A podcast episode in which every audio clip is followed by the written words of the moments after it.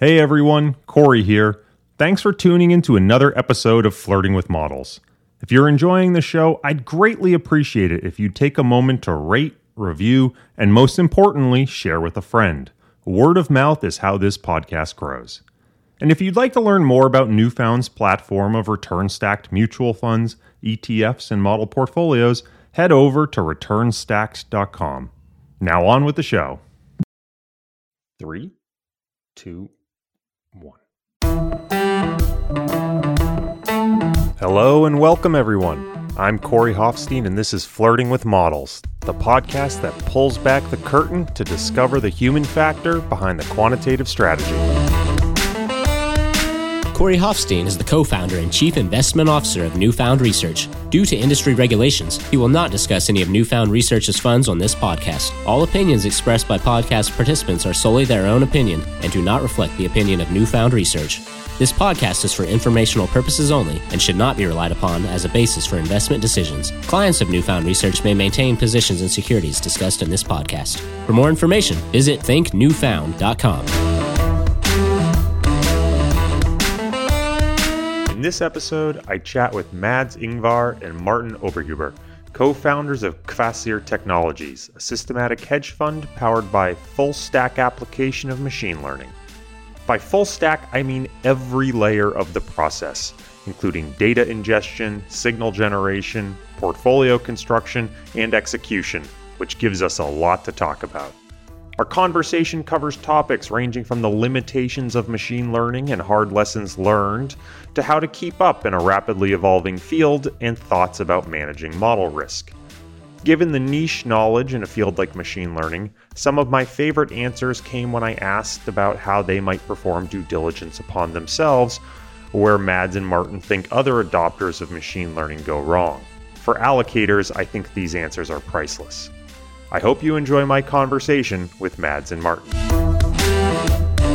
Gentlemen, thank you for joining me today. I'm, I'm really excited about this episode. As I was telling you before we hit record, machine learning is a topic that I get a lot of people asking me to record more episodes about. I think it's really one of those fascinating topics because, first of all, it's so broad reaching. When you say machine learning, it is such a wide area, but it's also one that's rapidly evolving the state of the art has changed so much over the last decade. And I know we're going to talk a little bit about that. And I think you guys are going to bring a really fascinating perspective to this because you started your earliest days actually as consultants started with your backgrounds. Mads, I know we're going to go into you a little bit with computer science. And that is actually where I want to start because you're not originally from the finance industry. You sort of worked your way into here, which I think gives you a unique perspective. So if you guys could begin maybe by giving us uh, a little bit of the background and, and how you got to where you are today. Yeah, for sure. And uh, we're happy to be here today, Corey. So for myself, I have a background as an engineer. I did machine learning research um, for my graduate studies and then followed on to do, do a PhD at UCL, where my research was based on machine learning for time series predictions and for, for unstructured data analysis.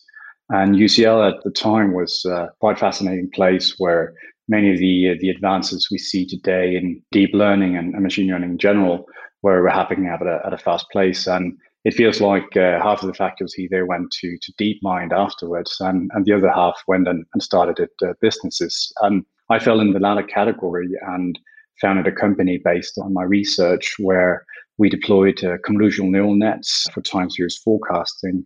And through that lens, I got to work with many of the large institutional allocators and, and asset managers and unique insight into how uh, these billion dollar portfolios were managed and had a chance to work with everything from alternative data sets, trading and risk models, and execution infrastructure on a large scale. Yeah, thanks, Corey, for having us. It's a pleasure to be here. My background is in computational finance. After graduating, I started working for a high frequency trading firm as a quantitative researcher, where I was uh, mostly focusing on building machine learning models for European equities and futures and already at the time, I started thinking about using similar techniques to exploit more longer term patterns and started playing around with uh, a few ideas on how to implement those strategies.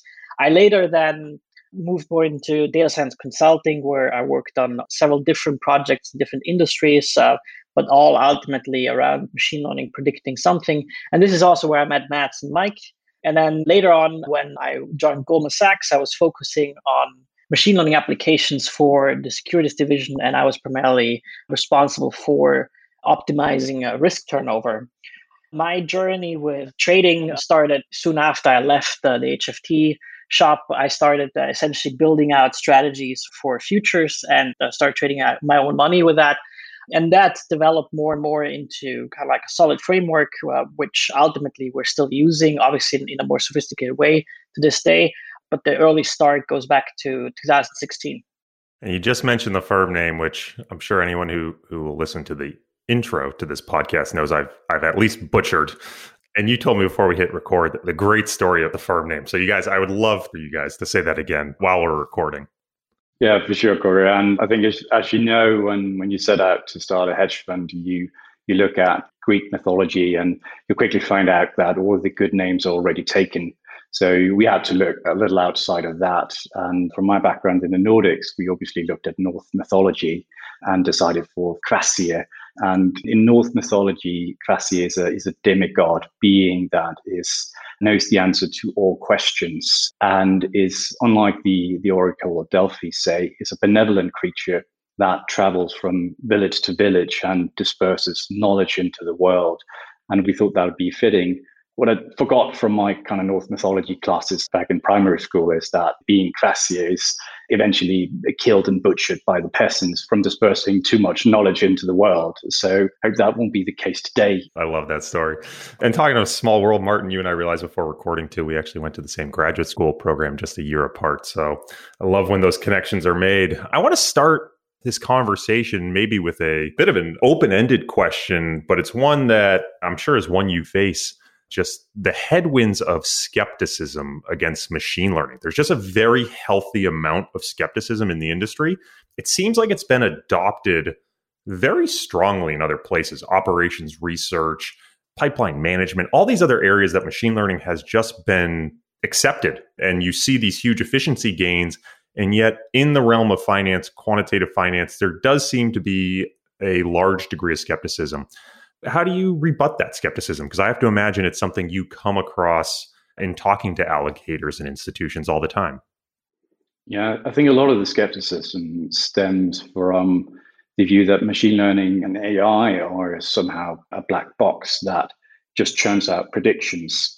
And while it's true that some people apply it that way and it has applications in that realm, that's not necessarily the, the universal truth. And and I think finance has also been slow to adopt these advances we've seen in, in machine learning over the years. And one of the reasons is that people tend to use linear models in finance, I think, that's a bit of a crutch.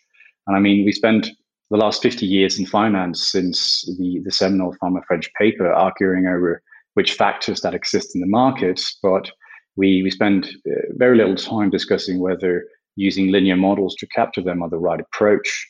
And I think it's quite interesting, actually, as we see one of the few things that we can agree upon is that financial time series are, nonlinear and, and non stationary in nature. But I think it's also worth noting that despite all the hype, then machine learning in finance is not just a silver bullet that will function out of the box. It's also not a substitute for clear critical thinking and having a sound economic theory. And modeling financial time series is, my view, harder than both self-driving cars or, or facial recognitions. And I worked in both of those areas. And the reason is that the signal to noise ratio in, in financial data is extremely low. And then, of course, that we work in this non stationary and even adversarial environment. Yeah, and, and machine learning generally, I think, are certainly often considered as black box techniques, but ultimately, it's the power that they have will allow you to pick up highly nonlinear patterns that are often prevalent in financial markets. And simpler techniques are just not able to do that. Ultimately, it's the responsibilities of the researchers who apply these techniques to be responsible in applying the sort of like complexity, the right amount of complexity for a given problem, and not apply or use too many degrees of freedom in their modeling approach and um, you know end up overfitting. And I think the reason why it has such a tricky reputation in the industry is because it's all too easy to overfit. And, and probably many mistakes have been made by researchers where they end up deploying models uh, up trading a lot of money and they didn't really add any value simply because the researchers thought what results they saw in a backtest were realistic while they completely overfitted.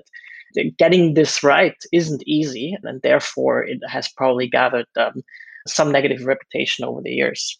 Well, I do think, at least in my experience, these ideas of the acceptance that markets are non stationary, that there's a low signal to noise ratio, sort of has people conceptually fall back on the idea that simpler models are going to be wrong but robust, whereas more complex models may be able to capture those nuances but are going to be caught completely offsides during a regime change, or they might pick up on more noise than signal.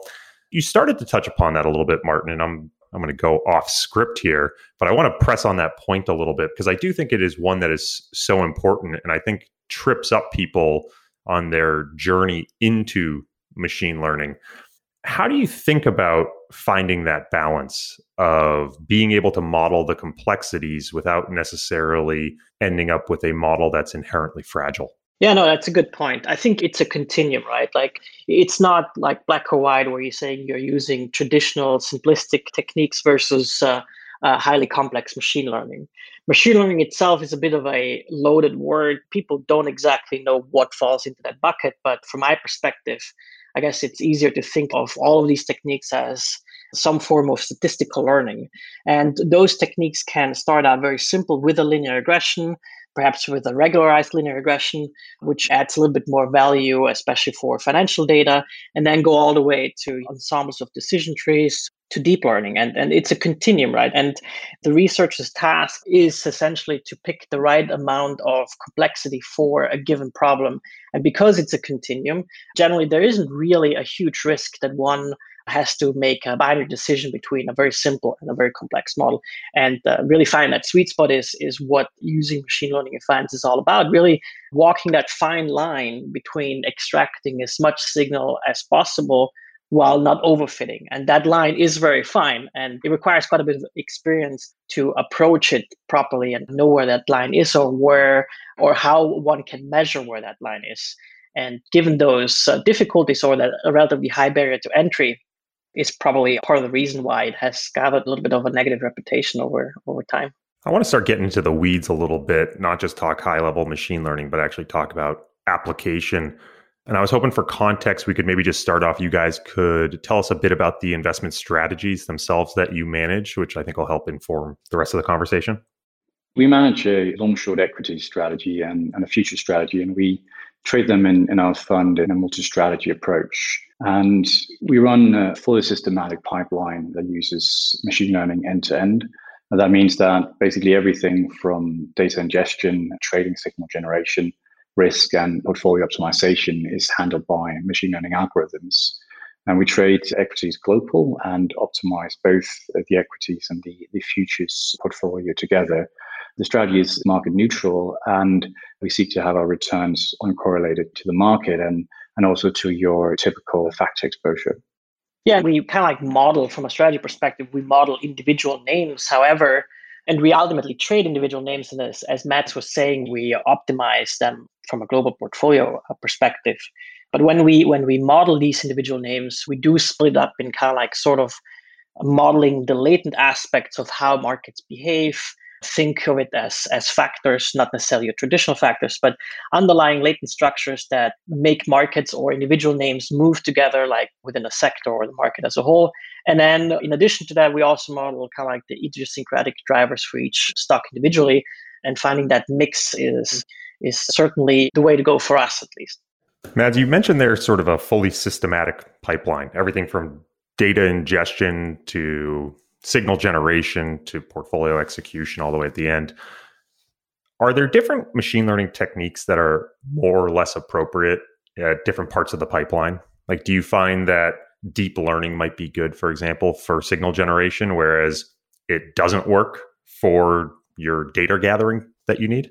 For sure. And it also relates to how much data is available and what the resolution of that data is. And for us, also whether to utilize supervised or unsupervised uh, machine learning techniques. So, in some of the data ingestion or data processing, we use both supervised and unsupervised machine learning models to either pick out on signals already there or detect anomalies in the data structures or structural breaks that may be occurring. And that allows us to, to ensure that we have a data set that is as clean and stable as we can so that we have the best data foundation for our price predictions and other models. And that also means ingesting price data, tick data, and fundamental data from multiple different vendors, ingesting it ourselves, and combining that already at the ingestion step so that we have a data set that we can utilize in, in the rest of the pipeline.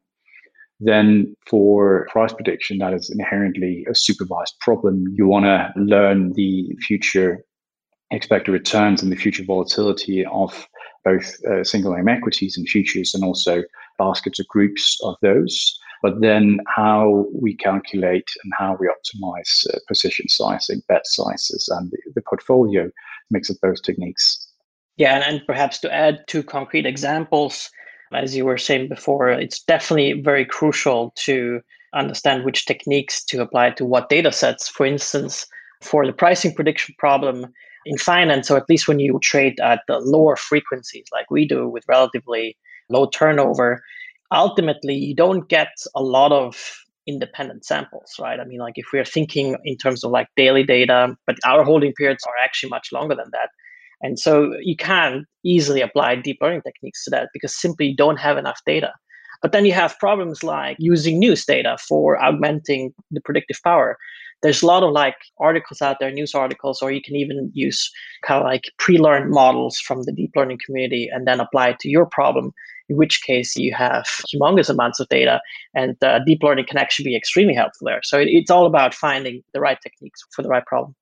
Mads, I picked up on a phrase you mentioned I don't even know whether you meant to mention it, but you said signal generation is inherently a supervised problem. And I was wondering with the acceleration and changes in machine learning over time, do you think that there are certain problems that will always be inherently supervised versus unsupervised? Or do you think there could be times in the future where even something like signal generation could become a non supervised, a non supervised approach? I think there definitely is. And it goes back to what your outlook is as well. In the models we train and deploy, we seek to model some sort of underlying cause and effect, base our work out of economic principles. And instead of taking the more black box route, then actually knowing the ingredients that go into our model so we very much follow the kind of scientific method where we, we start with a theory we know is sound and then use machine learning models to test that out and apply that in the best way possible. And certainly machine learning can be applied to pick up on unknown structures in the market. The problem with that is that you won't necessarily know if those will hold out a sample. And given that we can't generate more financial time series data, it can be very difficult to validate whether those will hold. I think a good example is from the actually pretty good book about Jim Simons and the Medallion Fund, where in the midst of the dot com bust, they were losing significant amount of money and it was consistent. And what it turned out was that the model, one of the black box signals they were trading was the model had picked up on the fact that NASDAQ was going up. And as Nasdaq was going up, they were buying more. But when things were then crashing all around them, then the model was losing a lot of money, and they didn't know why. So suddenly you're faced with having to kind of pick apart a black box model uh, in the midst of a crisis, and that's also a spectrum of how nonlinear you want to go as well. And I think we prefer to stay on that side where we know the ingredients we put into the machine learning model is sound, and then have the model improve upon the way that these things are combined and exploit the nonlinear relationships that exist in the data. A good analogy here would be the same technique that DeepMind used in their AlphaGo and AlphaZero algorithms. So the machine learning algorithms that beat the best players in the game of Go. And what they started out with as well was a model that ingested all of the best players games going back thousands of years and looking at each little strategy or tactic that people and these players at, uh, at the highest level of Go were were deploying against each other in game after game after game.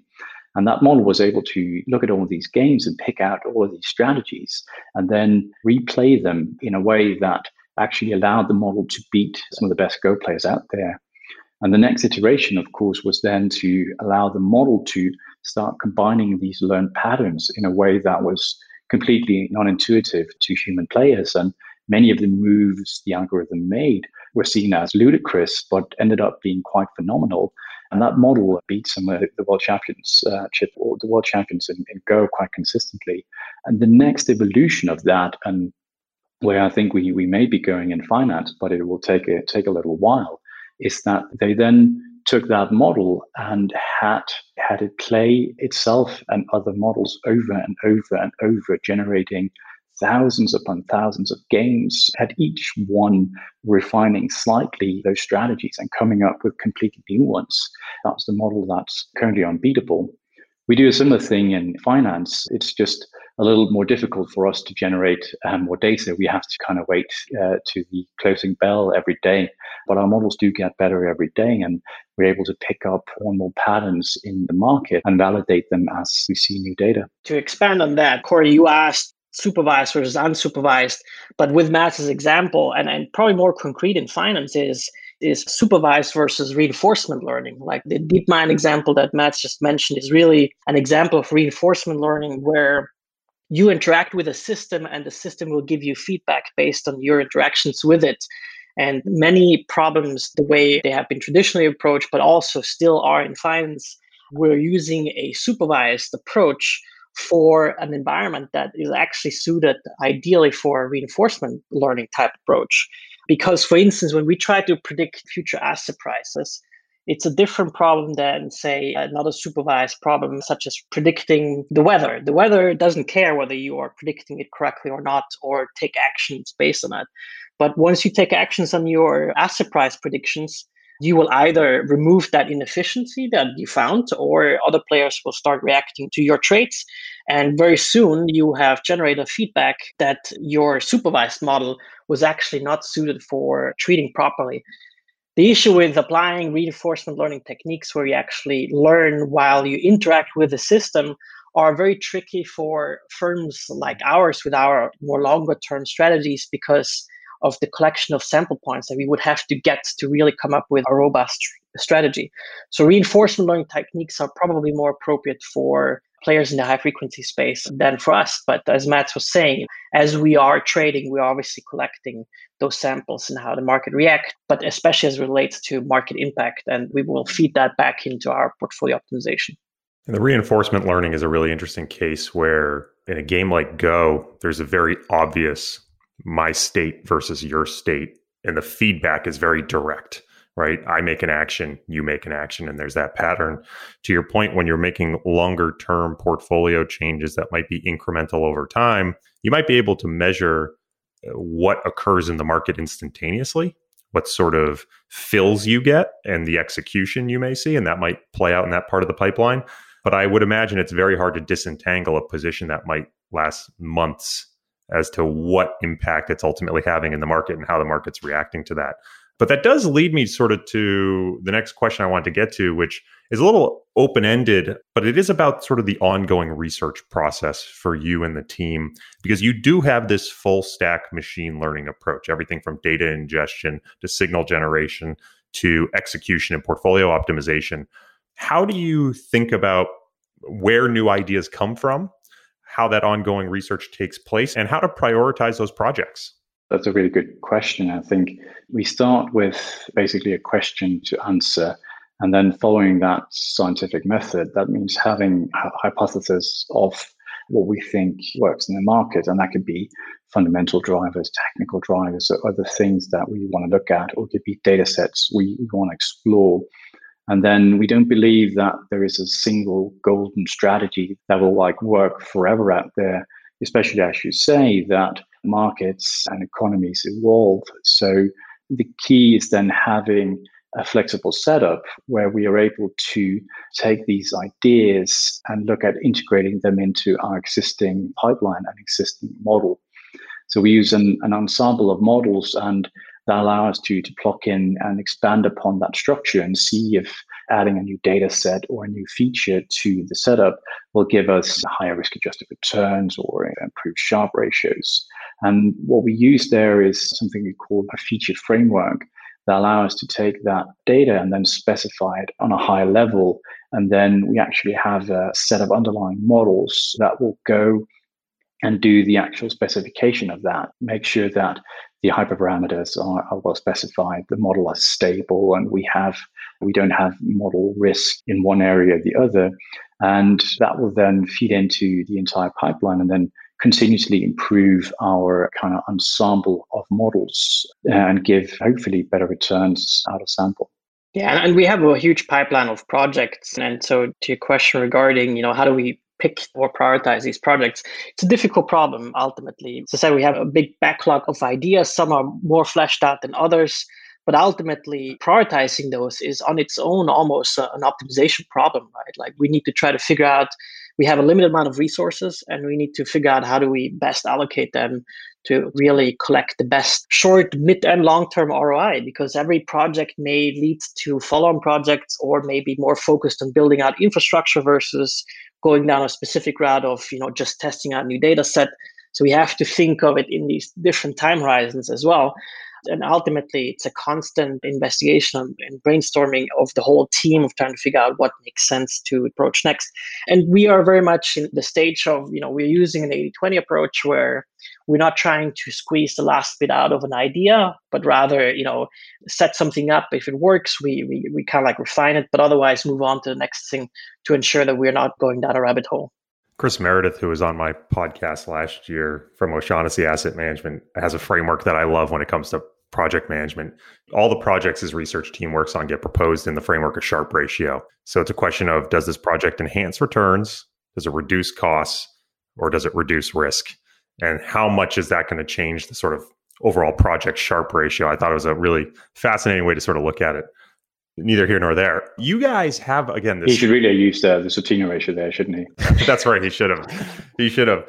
So, given that you guys have this sort of models all the way down framework, how do you think about managing model risk? Because this seems like you could have something misspecified at the earliest stage and given that these are highly nonlinear models, your errors can propagate in a very nonlinear way throughout the entire pipeline. How do you think about either capturing those models or recognizing that model risk is inherent and you need to design for failure? Yeah, that's also a good question. I think we have draw a little bit upon our background here, where collectively we, in the team we, we work with productionizing machine learning and deep learning models for some of the largest Fortune 500 companies out there. Um, so there's a good chance that you and, and maybe the listeners have already interacted with the model that we deployed for some of the big banks or asset managers uh, out there already. So having that approach and being able to deploy deep learning and machine learning models in an environment where there is very, very little room for error and you need to ensure that, and these are business critical areas we're talking about, that this will continue to work and improve the overall process, as we talked about. For us, that means doing a lot of stability analysis on the uh, on the models and making sure that any specification we do as researchers is done without with as few assumptions as possible. That means that we anywhere that we as researchers would jump in, we would, instead of trying, a, say, a simple parameterization or a single hyperparameter, we'll actually have a model that rigorous way will go and test all of the different combinations. We'll see if there is convergence, if things are stable with different specifications. Going back to actually a lot of the work that you have done on trend and trend following, then you don't necessarily want a scenario where say using a 100 day look back window is fantastic, but using 120 days is an absolute chaos. So, similarly, in, in specifying the machine learning models, we want to do away with all of that specification risk that is very inherent in these machine learning models. And then for the actual risk inside of risk propagating in the models, what we use is an ensemble of models. So the data pipeline and the models that work at that stage will generally work to improve the data quality and make sure we have a good data foundation. And then the prediction models will look at that and make forecasts for each individual stock or future contracts, uh, as well as an associated volatility estimate. But we'll actually have models that then look at those estimates as well as the conviction the model have in that assertion and that allow us to to look at that entire range of potential outcomes instead of relying on single point estimates. And that gives us in the portfolio and in the risk assessment a much better idea around the inherent risks of individual predictions as well as the opportunities that we have and that helps us basically set a more stable portfolio and have more stable returns over time and it's crucial to have kind of like a modular approach to doing research. We have a fairly standardized lockdown backtesting system that researchers aren't touching that often, ensuring that whenever you try out a new idea, you compare it to other simulation results that went through the exact same testing environment. And thereby you ensure that if you messed up, at least you hopefully your backtesting environment test the model in, in the exact same way as before, rather than giving the researchers also the freedom to every single time they come up with the idea, also treat the backtester perhaps in their favor, right? So it's important that you compare apples to apples. It will still not protect you from overfitting, but at least it will protect you from any underlying fundamental issues that your ideas may have because you you are going to be tested against a validated backtesting system that doesn't change too often. I often find that some of the best lessons learned come from realized risks, right? That when risk materializes that you weren't aware is there, you either learn really quickly or you go out of business. Both of you have now at least a decade of experience in machine learning, different aspects, both outside of financial markets and within financial markets. I was wondering whether you could share any of the hard lessons that you've learned about applying machine learning. I think the biggest challenge is that overfitting is is lurking behind every corner, especially in finance. Even if you think you're looking at out of sample data, then there's a good chance that you aren't. And even just being aware of how a market has behaved, then you may imbue the model with your kind of experience, which will then contaminate the research process that means for many of us that's gone through, say, 08, 09, or, or even just went through the last couple of months here, then those experiences will be imbued in, in the models simply from having those experiences. So that's definitely one area where you have, as a machine learning researcher, have to be very careful.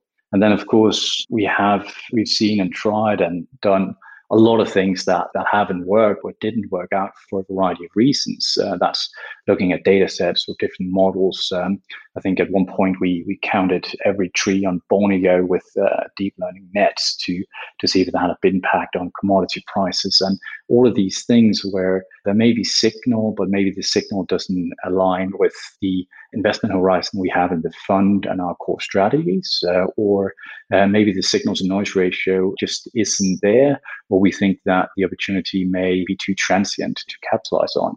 So I like the uh, kind of like I think OSAM and, and the O'Shaughnessy guys do have that sort of a research graveyard where you take all these things that you've tried out that didn't work and you kind of you can put them to bed in a good way.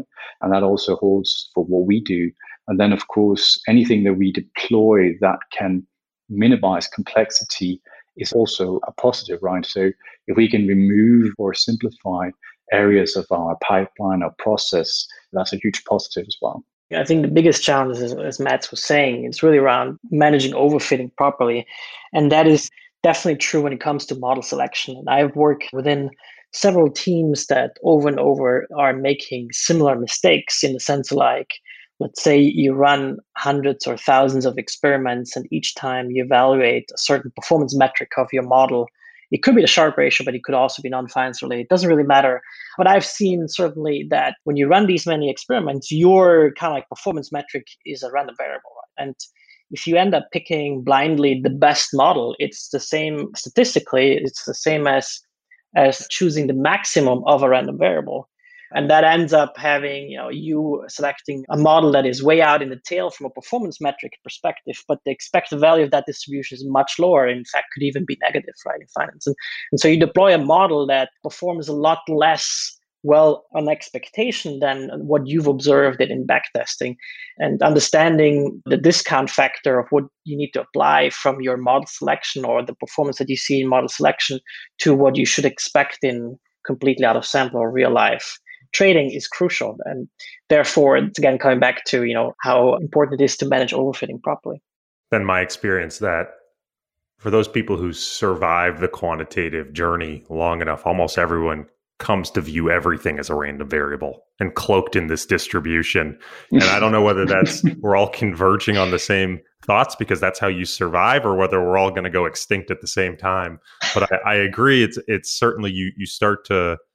I think the approach when you first get into quantitative finance is very naturally to try to optimize on a variable, but when you realize they're all statistically indistinguishable when you're looking at this distribution, it, it suddenly changes your perspective on the whole idea of model generation. There is just a lot of noise out there, right? And researchers, as they go in and become practitioners, they will realize that it's very hard to extract signal, especially in finance. Do you think there are areas which machine learning is better suited to either areas of the markets or types of strategies that machine learning is better suited to and, and, areas where machine learning just may never be able to be successful? Yeah, I guess as it relates to finance, um, I would say one concrete example that we've seen over the last couple of years is the rise of deep learning, which has taken some areas by storm, like areas where you have high dimensional input space like computer vision or speech recognition, natural language processing, and arguably also areas where you have a lot of data and a reasonably strong uh, signal to noise ratio. So for those areas, deep learning has just blown old records out of the water completely. Are these techniques suitable for finance? Maybe yes, no, occasionally, but they are much harder to get working for finance, partly again because of that issue of having a very low signal to noise ratio and in many cases not having a lot of independent sample points. That, uh, you know, these techniques, if applied responsibly, can be useful for finance too ultimately, I believe that uh, because machine learning is more like we view machine learning as an extension to our brain, we use it as a tool to essentially help us prove or disprove our hypothesis using statistical methods based on data. And I would argue that there shouldn't be any area where data is involved and hypothesis or decision making is involved that isn't considering using machine learning. Because ultimately, if you choose the appropriate techniques, they can always be supportive and helpful in trying to help you either prove or disprove your ideas or optimize them by optimizing the parameters that you give to the model that support your hypothesis. The techniques that are considered state of the art have changed considerably in the field of machine learning over the last decade. I remember when I first started with machine learning in my undergraduate computer science studies, the state of the art was support vector machines. And now I think there's been like four iterations past that of uh, random forests and deep neural networks, all made possible by advancements in both computational technology as well as the algorithms that are powering them. How do you think about keeping up with the balance of the potential risks and benefits of incorporating these new techniques? I think it is an evolving space, and we continue to try to be at the forefront of that. And going back to SVMs and, and the other techniques you mentioned, I had the pleasure, I think, of halfway through through my PhD being able to take the last three, four years of research and replace all of the kind of traditional machine learning methods, uh, the mixture Gaussian models, Kalman filters, and all of that with a single neural network using convolutional neural nets. So when you experience that and you see the power that can bring, that kind of gives you an, a window into to how this space can evolve. And I started out doing a lot of image and video analysis where convolutional neural networks uh, are especially applicable. And that was really one of the, in the early days, the, the kind of core drivers of deep learning research. And one of the cool things here in convolutional neural nets are that actually each kind of convolution or each layer will pick up on different structures in the images. And because it's visual, we can kind of inspect it. And even though the combination are, are very nonlinear and not necessarily intuitive to, to the human practitioner, then because it's it's visual data we're dealing with, we are very visual creatures, then we can kind of see what the model is doing and picking up on. And one of the things that are quite interesting is if we look at, say, facial recognition, then the seminal paper by Viola Jones, and later we spend years in the kind of image analysis fields and in the different image groups around the world specifying small features uh, that will detect like an eyebrow or nose or how to pick out a mouth from an image. And we come up with all of these small features and kernels that will pick that up in the images. And what we've seen actually is that if you just with no prior knowledge start applying a, a convolutional neural net, actually each of the layers will detect different samples. So one would like specify in eyebrows, one would specify in different textures, being able to detect skin or hair, one would be able to to map out different colors. So you have all of these features that we as humans have spent years defining by hand, a neural network will be able to pick up on automatically. And that's really one of the key drivers that we want to take into finance also. Going back to some of the other things we talked about, being able to, to start with, with those key economic principles that we spend years looking at and sound economic theories, but start using machine and deep learning to refine and pick up and validate and apply these in a in a different domain. And with that, it's hugely important for us to stay up to date. And it does make sense because if you're able to get a bleeding edge technology working as one of the first players, you're able to reap in the benefits very quickly and at dramatic scale potentially. So it, it's absolutely crucial for us to be aware of what's happening on the advancements, especially in deep learning nowadays. But you mentioned risks. So of course, there are some risks, right? I mean, one big risk for us is to devote resources to potentially projects that don't lead anywhere. And, and that's a big risk for us because we're a small team. The other risk, of course, again, deploying a model that is completely overfit because of its dramatic complexity, but hopefully our frameworks allow us to control for that reasonably well. I know you just came back from a conference where you spent a lot of time talking to allocators, explaining your process. I want you to think about for a moment if you were in the allocator's seat and looking to invest money with a fund that was claiming to use machine learning techniques, what would be the questions you would ask to do due diligence? No, that's such a good question. And we have some recent experience. I think for managers, it depends on their level of sophistication as well. Some have good understanding of firms in general, but limited machine learning understanding. And others may never have allocated to quantitative strategies at all. So trying to frame that where the allocator are in, in terms of sophistication is, is obviously important. I think for for us, one of the best questions we've gotten was from a quite sophisticated allocator that basically said that what they'd like us to explain was how we calculated the covariance matrix. And we prepared this entire uh, presentation and everything. And then we ended up talking about covariance matrices for two and a half hours with them. And it should be stated that these were some pretty smart folks with master degrees from Stony Brook. So we're really, uh, really getting into the weeds there. But from them, they found that that was really one of the key areas. And if people were smart enough to articulate that well, then generally that meant that a lot of the other things they were doing was also sound. But I think in principle, doing due diligence on a machine learning fund is not too different from traditional due diligence on a traditional manager. You need to understand the process and how well the team can articulate it. If what they're doing is also what they say they're doing, and if they have a sound process for how they go about their, their research.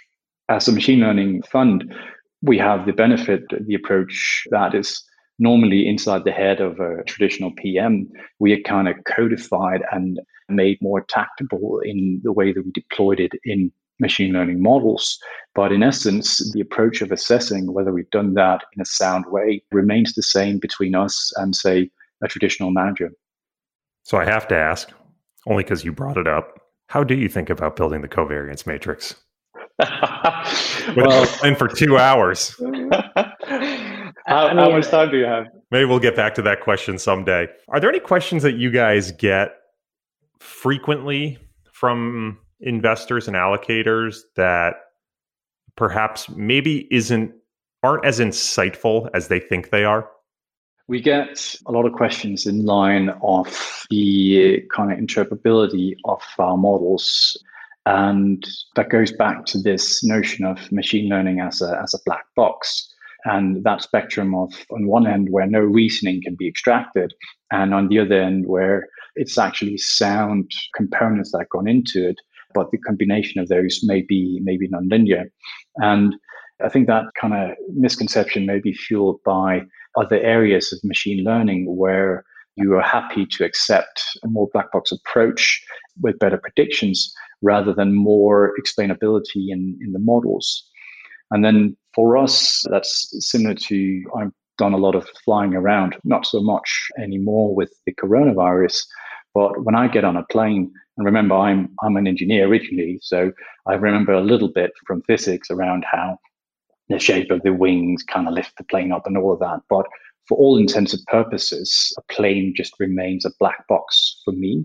But I really hope that for the engineers that build it, it isn't a black box and they really know down to the finest detail how that thing stakes up there. And I can kind of appreciate appreciate that.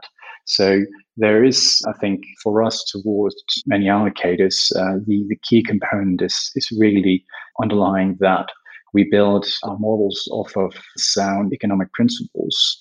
And we then use heavily nonlinear machine learning techniques to get the optimal performance out of that, uh, set the optimal portfolio, and deliver the best returns possible. Are there any parts of your process that, in discussions with investors and allocators, you wish you got to spend more time discussing that maybe you think are more important than their given weight in the conversation? I think especially the areas around optimization, both of the process, but also of uh, hyperparameters and the portfolio construction. Going back to why the covariance matrix question was such a good question, that's because that touches a little bit upon all of those questions. Um, so, exploring that whole part where if you, as a researcher, have an idea, how do you actually incorporate that into the existing framework? How do you validate if there's signal in the data you're exploring? How do you validate if that holds out a sample? And how do you ensure that it's not something that distracts from, from the existing models? So the dark side of machine learning, if you will, is that in inexperienced hands, then these algorithms are incredibly easy to overfit on the data. And, and that leads to this divergence between the in sample performance of the model and out of sample performance.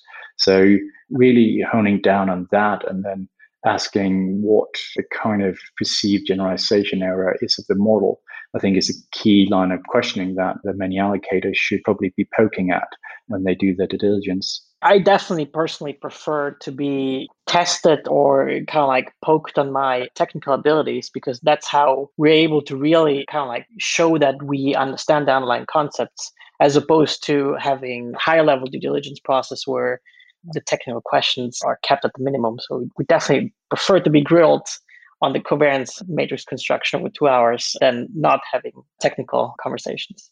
Maybe we'll do a follow up podcast all about the covariance matrix. Talk to me about as more and more firms start to adopt machine learning, we're seeing varying degrees of success. And machine learning is an area you guys have spent a lot of time in and with over the last decade. What do you think other adopters get wrong? I would say, I mean, you just need a lot of experience to get it right, really. And so initially, it's inevitable that you make mistakes when you apply machine learning methods, especially in finance. Even more so when you come from a different field where you see all of these very complex models work really well. And then all of a sudden in finance, you realize, wow, there's actually not much signal to extract. One big mistake is certainly, especially from less experienced practitioners, to immediately revert to like very complex techniques to try to do the most sophisticated modeling possible while not really keeping track of overfitting. So, you know, validation overfitting is one of the things that happen all the time in such environments. And then hyperparameter optimization, not setting up the experiments properly scientifically to really understand, you know, what hyperparameter space you should be looking at and how to optimize for that. And in general, like neglecting certain aspects of a trading pipeline, for instance, people may initially solely focus on alpha prediction, right? While we believe, or our experience has been that portfolio optimization is just as important, right? To control your risk, to maximize diversification, so forth. And lastly, a very, very much an aspect that people first starting out with quantitative methods probably neglect this is modeling market impact properly. It's crucial to understand the trading costs, not just the fees and so on, but really the market impact. And that really allows you to exploit opportunities as best as possible. And I would say practitioners initially just uh, neglect those aspects and immediately focus on, on alpha prediction, where that is only, you know, uh, obviously an important part of the story, but certainly not not everything. For firms that have yet to adopt machine learning, but really want to. Are there any incremental introductions that they can make, right? Some low hanging fruit that they can start to build into their process? Or is this really a wholesale philosophical change that they need to make? I think there are there are many applications uh, of machine learning outside of just short term price predictions um, that seem to get most of the press. I think ultimately you have to take the plunge, otherwise there'll always be a barrier to entry. And I think people who are used to deploying ARIMA models or statistical techniques, then machine learning is a different world. So some of the long, low-hanging fruits could be starting out with more simple linear models or regularized regression models, maybe moving on to more nonlinear models like gradient boosting boosted methods that offer a bit of an easier start. And then I think one of the key areas is is always in looking at the data you generate yourself as a firm and how you can use that. And maybe that's around understanding how your existing process or your data, even your market impact or your execution process, how that works. And that can oftentimes be an area where there is some some immediate improvements to be made. Yeah, I mean, ultimately hiring the right people, right, that can apply these techniques to finance is, absolutely crucial and, and giving them the resources that they need in order to do their job. And perhaps for a very young team, adopting these techniques, maybe not focus all their energy on just applying off the shelf algos. You know, that stuff is fairly easy. Everyone can do that. But really think about how to design an infrastructure that allows them to efficiently test their strategies and ideas, focusing on frameworks that standardize uh, certain aspects like backtesting to ensure that researchers don't build their ad hoc research environments and are not able to really compare results that they generate. So, really focusing on infrastructure and frameworks that support research is just as crucial as applying actual machine learning techniques for alpha generation. Last question for you guys. As this is a rapidly evolving space, what do you think the future of machine learning in finance looks like? I think we'll see more investors both allocate to and also adopt quant methods. And I think the evolution will be fueled by many of the advances we've seen in other areas in, in machine learning. And I think we reached the point where there's really no excuse for not applying these models in, in finance. Machine learning allows you to add more and more detail to your existing process and your existing ideas. Um, that means also moving more and more into the very deep networks and deep learning side of things, where the algorithms that are developed for the applications, be that reinforcement learning or other deep learning networks from, from other areas, will continue to find new applications in finance and on time series data. And that will be incredibly interesting to be part of and also see how, how that evolves. You may end up in a scenario where machine learning models trade against each other or invest against each other and there's no human left in the process. But that may not necessarily be a bad thing because ultimately finance exists to optimize the distribution of capital really right? That is an optimization problem so why not solve it with machines? I don't really see a problem in the investment side becoming more and more owned by machine learning models with obviously a human oversight. My real last question here actually it's one I've been thinking about since we first got on together. And I know my listeners, our listeners can't see this. I'm over here looking like Tom Hanks and Castaway, given this whole quarantine situation. And, and Mads, you're, you're looking like George Clooney. How is your hair so well maintained right now? That is the only. That's the only thing I have left to ask. I, I just have one answer, and that is testing, testing, testing, testing. I love it. I love it. In the Nordics, I think we actually have an interesting A B test going on. We talked a lot about that aspect for machine learning, but we have a live situation going around right now where in Denmark and in, in Sweden, we've had, I think I can characterize it as a, a slight rivalry over the years uh, involving the side waging wars for quite a bit of time. And in Denmark, we started early lockdown of the entire country, and in Sweden, they didn't. And then we've seen how that has kind of played out in real time, which has been quite fascinating to watch as a quant. I think obviously you can't really say one approach was better than the other because the the assumptions and, and the knowledge you had at the time were just not not enough to make a final conclusion. But it's quite interesting to see in, in real time what it has meant, though, is that Denmark has actually seen less excess mortality than we normally have during those times. So we we recently reopened, among other things, hairdressers. So that was uh, that helped a little bit. The look. But thank you, Corey. I look forward to that day. Gentlemen, this has been fantastic. And I know the listeners are going to get a ton out of this discussion. So I can't thank you enough for your time. And I look forward to the next discussion about the covariance matrix. Excellent. Thanks so much for having us. Sounds very good. It was a pleasure to be here.